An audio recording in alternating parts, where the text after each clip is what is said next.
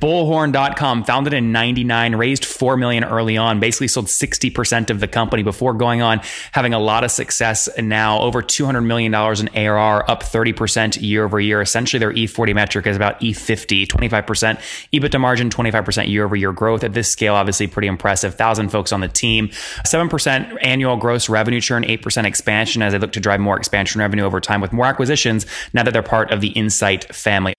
Hello, everyone. My guest today is Art Papas. He's the founder and CEO of Bullhorn, the global leader in software for the staffing and recruitment industry. He was the original architect of Bullhorn's flagship customer relationship management system, which now helps more than 10,000 companies around the world run their business. Art, you ready to take us to the top? Yeah, let's do it. All right. So uh, you were early on to the game. So so tell us first off when you launched this company, what year, and what are you working on today? Yeah, so we started Bullhorn in 1999, and we were originally we were a online service, kind of like if you've ever used or seen Upwork or Fiverr. We were an online marketplace, and specifically, we were focused on creative talent. And it was really too early for that business model. So it wasn't too early to get people to come online and build profiles and upload examples of their work, but it was really hard to get companies to hire those people over the internet to do freelance work, which now that seems like really common. And I think it was just, we would go to sit with companies and they'd either A, say, we don't have internet connection in the office, which in 99 was like shocking, yeah. but okay. Or they would say, I just don't trust the internet which is ironic because what we pivoted to become was one of the early SaaS platforms. And I convinced people to put their business data on the internet, which arguably should have been harder. But I guess in the sort of year or so subsequent to us pivoting away from the marketplace and, and becoming a staffing software provider, the views changed or i just got better at convincing people to trust the internet. With that i want to i want to fit now what i'm going to do is i'm going to get where you're at today and then the rest of the show we're going to fill in the whole story in between okay? Sound good? So yeah. today first off you guys on track to do the 175 that you predicted? We beat that. Yeah. Okay good. so what do you think i know you're trying to get to i think you said 220 by 2022 or something like that. What's the goal to end this year at? Yeah we're way ahead of even that already so. okay, good. So just to be clear, you're north of 200 million bucks in terms of AR run rate today. Correct. What drove the accelerated growth? You were making predictions as recently as a year and a half ago that it, you know would take you till 2022 to hit that number. We continue to grow really, really quickly, and I am conservative. And so I tell somebody I'm going to do something, I like to do it. And so I want to make it such that I don't have an interview and somebody says, "Oh, did you do what you said you're going to do?" And I I said, well, not quite. Let me explain why. There's probably something to that. Now, this company's gone through many deals. We'll talk about how your conservative approach has, has given you leverage in those deals, uh, your historical deals to date. But first off, one other data point from today how many customers are you now serving? 10,000. Okay, wow. And that's not like a fluffy duffy number. That's 10,000 paying customers. 10,000 paying customers. Majority are in the United States and EMEA. And then we also have, I'd say, um, Asia's emerging for us. So okay. that's still. Uh,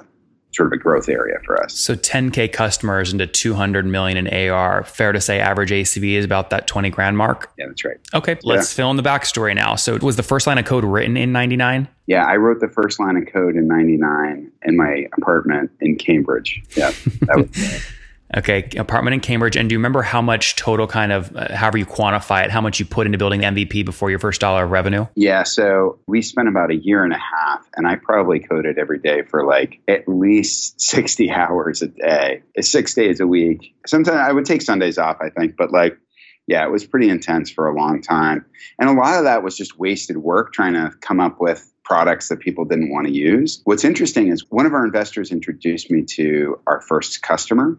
And he said, "Oh, you, you had investors on day one." We did. Oh yeah. wow! How much did you raise on day one? Our initial angel round was 1.4 million. Okay, so you were just like a smart guy that could really tell a story, and that's what allowed you to get that money early. I couldn't tell a story. My co-founder could. He was amazing. His network was amazing, and he was an incredible salesperson. And he, very smart guy. And he and I went to pitch investors and you know these were people who were like his boarding school friends. And roger came along later because we realized with 1.4 million we needed somebody to help like actually figure out like how are we going to like spend this money and how are we going to manage it? And we should probably get incorporated and all that. So yeah so it was a good trio. Like roger was like a coo slash cfo barry was like super salesperson. And then I was really the, the product lead and really did most of the coding up until up until we had revenue. Yep. So what year was first dollar of revenue? 2000. Okay, so you spent about 12 months kind of coding, learning. Did you guys spend any of that angel money on on the MVP as well? Like can you quantify how much you spent on MVP? We blew all the angel money like blew all the angel money on the first marketplace idea. okay, so 1.5 million on an MVP. Yeah, worse. Then we we raised like nine months in, we raised four million dollar Series A, which was promptly blown on the original marketplace idea. All right, this must have so, been like extremely dilutive. Oh, it sucked. I mean, can you? How bad was it? Like you're selling like 30 percent of the company between those two rounds back then? Yeah, it was like 30% of the company. It ended up being like 60 because we had to do a down round. So we pivoted with about a million dollars left in the bank and dramatically cut our expenses. And then we got our first dollar revenue and we went to our investors and we're like, we actually have revenue. And they were like, how big can software to the staffing industry be? that business sucks. We are not investors. And not only that, if you raise money, we have an anti-dilution clause and a full ratchet. So just to um, be clear, this was with the pension General Electric Pension Fund for six hundred twenty-eight thousand bucks. You said it. This is back in the day. This is two thousand and two. 2002 yeah and we did a very small like 700k round at a 50% haircut to the, the prior round ouch ouch ouch now wait did, the, did, the, did the prior folks ratchet up did they did they go ahead and buy their pro rata they did. Okay, yeah. so then that was extra dilution. so we got obliterated. So if fun exercises go plug that scenario into like a full waterfall, you know, with a full ratchet. It's just it was just horrible. I was I couldn't understand. It took me like a week to get my head around like technically what was happening in the cap table. But once I did, I was like, well, look, I actually really believe in this company's going to be a big company.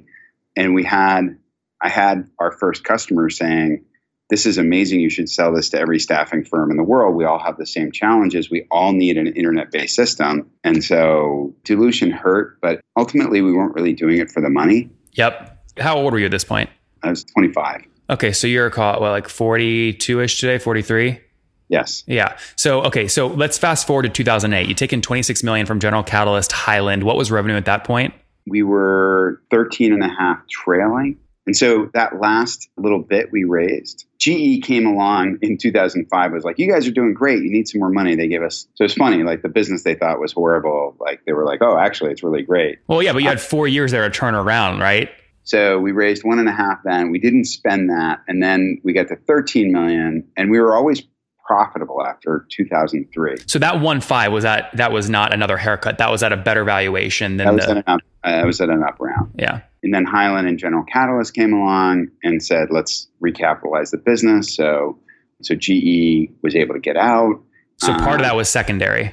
Yeah, a lot of it, most of it was secondary. Just buying out GE. And then there was internet.com portfolio. So we outlasted our investors. They went out of business. That's pretty impressive, by the way. Did you and your folks figure out how to get a chunk of the company back, or did these guys come in and still buy like 60%? The guys were really great. They came in and they were like, look, you know, you're essentially a hired gun CEO. Yep. With your package, let's get you real equity in terms of options. And that was, I'm so glad they did that because that had a pretty transformative effect. Oh, huge, but, Art. I mean, I'm doing the math on your full deal history. I'm going, something had to have happened here for him and his folks to stay incentivized because there's no way they would have stuck. So kudos to General Catalyst and Highland Capital Partners. You typically see this. They know damn well if they're coming in and a founder owns less than half the company, that they're going to be diluted to like nothing, lose interest. They said, you know what? Let's create an option pool post round. Obviously, all the equity will probably vest. And did they, they didn't give it to you immediately, did they? No, no, no, all. It was tied to a vesting. Schedule. Can you share what size that pool was? Obviously, didn't all go to you guys. There's probably some for employees, but you're talking like 20%, 30% option pool? It was a 20%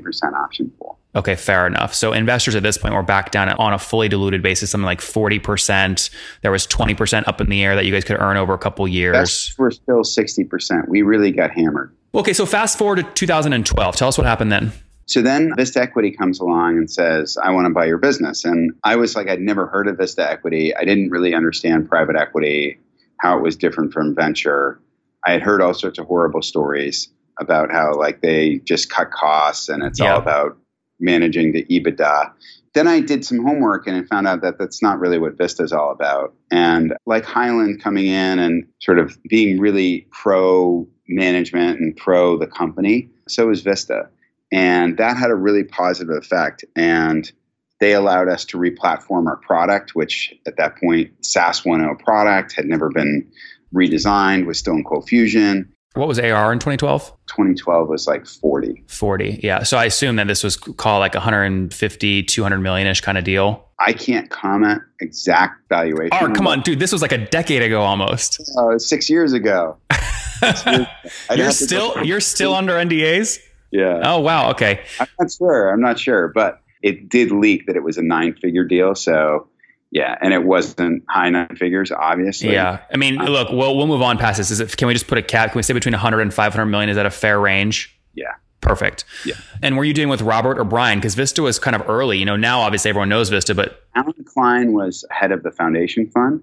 And I did have Robert and Brian on my board, and those everybody at Vista I worked with was really great. It was a great experience. Okay, so here's my big question. Here's my here's my next big gap in your story that I was really looking forward to interviewing you about. Vista will not let a cash flow positive portfolio company go, you know, almost regardless of the premium. You know, their issue right now is they have to deploy $14 billion of capital. And if they find a good company, they're going to keep it. Why did they let you go to Insight? Yeah, good question. So we were the last investment to liquidate out of the Foundation One fund. So Foundation One was their first fund that was geared at mid-sized growth companies and all the other investments had been huge home runs and they were like look we can close down the fund. There's a lot of interest in bullhorn.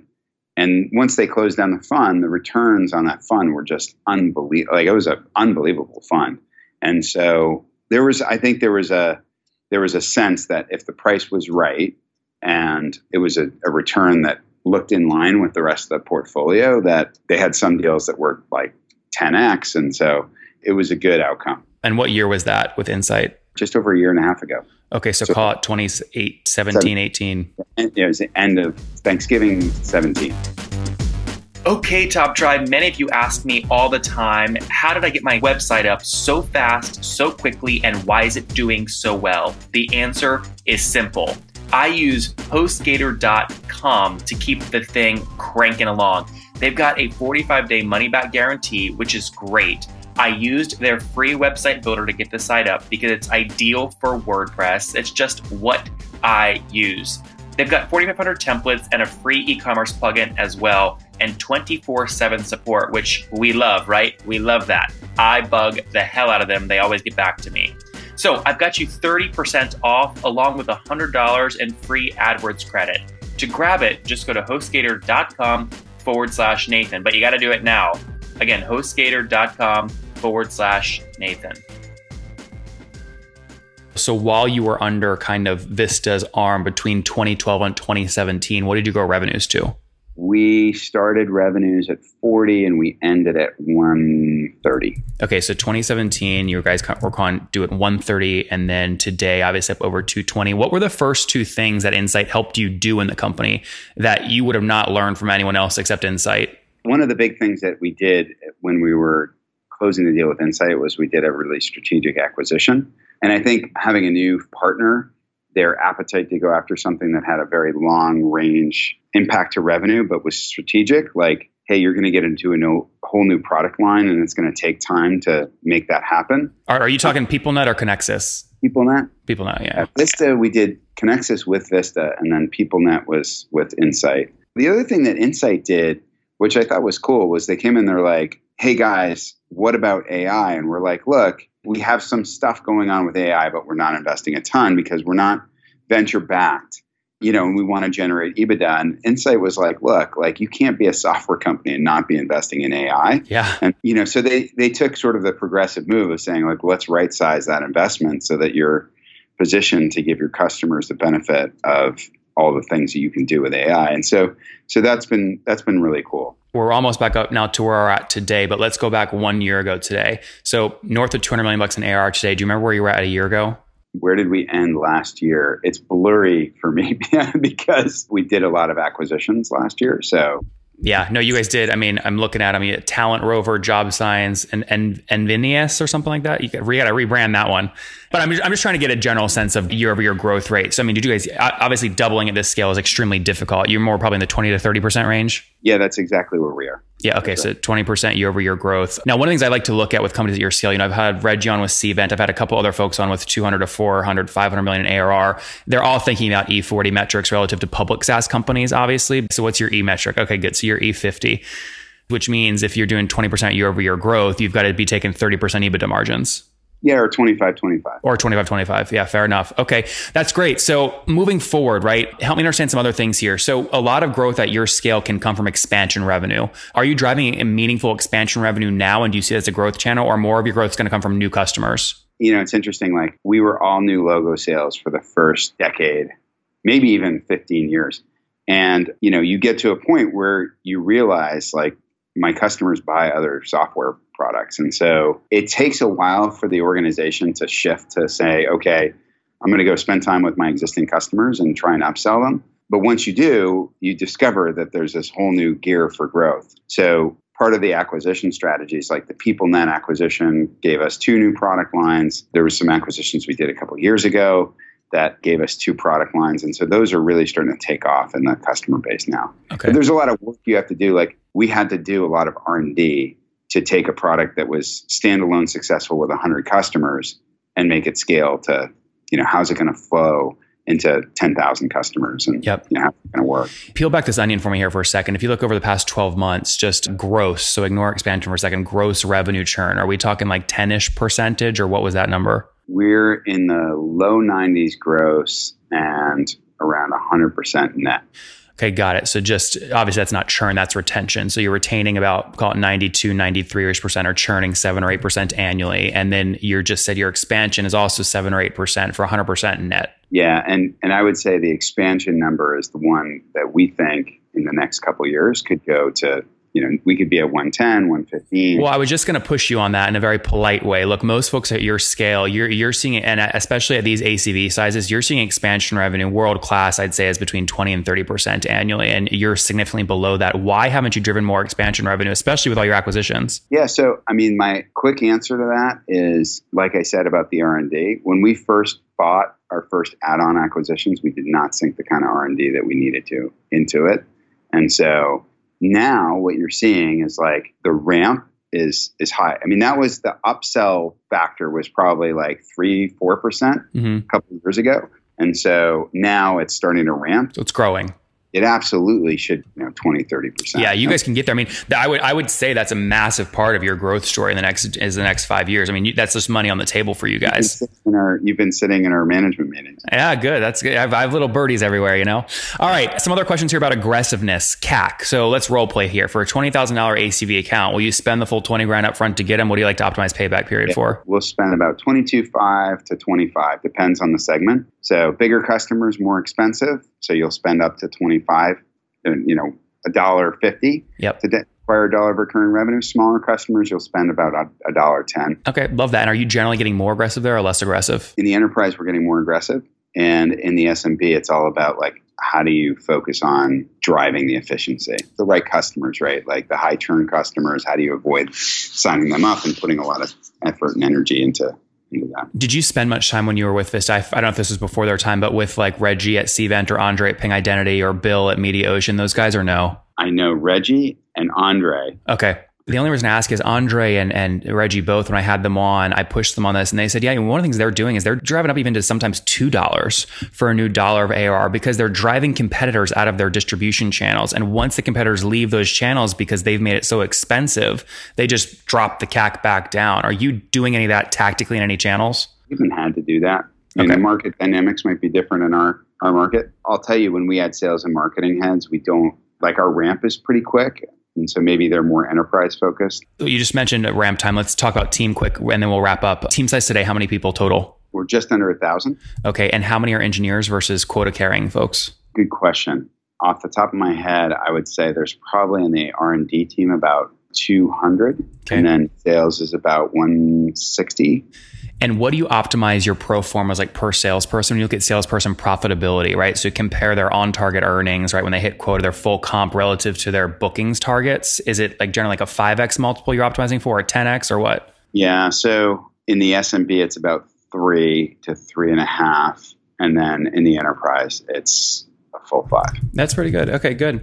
Good stuff. Anything that I should have asked you about, like like metrics you're looking at that I haven't asked about, or you're like, you missed this? The one we look at a lot is CAC to LTV. And so, and especially by segment.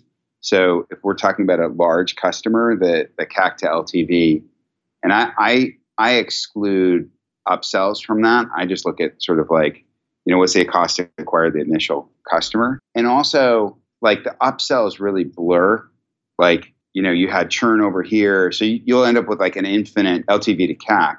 And so I like to look at it sort of a raw basis. And that for us has been a really good metric. And like the SMB, we were good but not great, and it's allowed us to become great. And in the enterprise, we're, we're you know excellent, amazing. Like what you do you consider one, excellent? Well, you get 1% churn and it costs you $2 and so you keep the customer for like 99 years. Yeah. like, excel sheets are not your friend in this case because it gets very unrealistic very quickly. Yeah. So you could spend $99 acquiring the customer and break even. Yeah yeah. as long as you can manage the cash gap which potentially with private equity backers you can. Yeah. Yeah that's right. Yeah. debt is free. So when, when are you going to ipo i don't know. It's not really on my mind because the private markets are so good yeah, but how do you personally get rich? I mean, one of the things I always like is how founders get personally rich and early employees and all employees. Like, how do they get rich? And like, you give up so much early on. Now, you strike me as a guy that likes learning. You're probably learning a ton still. So that's one factor, right? But like, the other is like, how do you make personal wealth from this? Well, I mean, there's plenty of personal wealth in private equity deals. You can sell a little bit of your stock and reload with options. Did you with the Insight deal? Some of it was secondary? You know, with the Vista deal, I did quite a bit and regretted that actually like enormously because you know you saw what happened to the revenue, right? Yeah. Like had I just held on, but like you know, so now for me, it's it's definitely just about having fun and building a great company and the really I think more about like the legacy of like what are the employees going to say about their experience at Bullhorn and I think, you know, of course, people on my team are like, yeah, we're going to get paid, right? Yeah. well, Art, you're, you're a young guy. I mean, you have one or two more hits than you, I would say, after this, and they probably be big successes based on all you learn. So we'll see what happens. This is actually August is our 20th anniversary. So I don't know, man. I, I may not have any hits. I'll just keep doing this. we'll, we'll see what happens. All right, man. Let's wrap up with the famous five. Number one, what's your favorite business book? Winning by Jack Welch. Number two, is there a CEO you're following or studying? I find Benioff intriguing. Number three, what's your favorite online tool for building the company? Google Docs. I don't know. no, number four, how many hours of sleep do you get every night? I get a solid seven to eight. Okay, and situation, married, single kids? Married, kids. How many kiddos? Two kids. Two. Oh, good. And how old are you? 43, 44. Oh, I got that right on the nose earlier. That's pretty good. All right, 43. Last question. What do you wish your 20 year old self knew? How anti dilution worked. Guys, bullhorn.com, founded in 99, raised 4 million early on, basically sold 60% of the company before going on, having a lot of success now over $200 million in ARR, up 30% year over year. Essentially, their E40 metric is about E50, 25% EBITDA margin, 25% year over year growth. At this scale, obviously pretty impressive. 1,000 folks on the team, 7% annual gross revenue churn, 8% expansion as they look to drive more expansion revenue over time with more acquisitions now that they're part of the Insight family. Art, thank you for taking us to the top. All right. Thanks.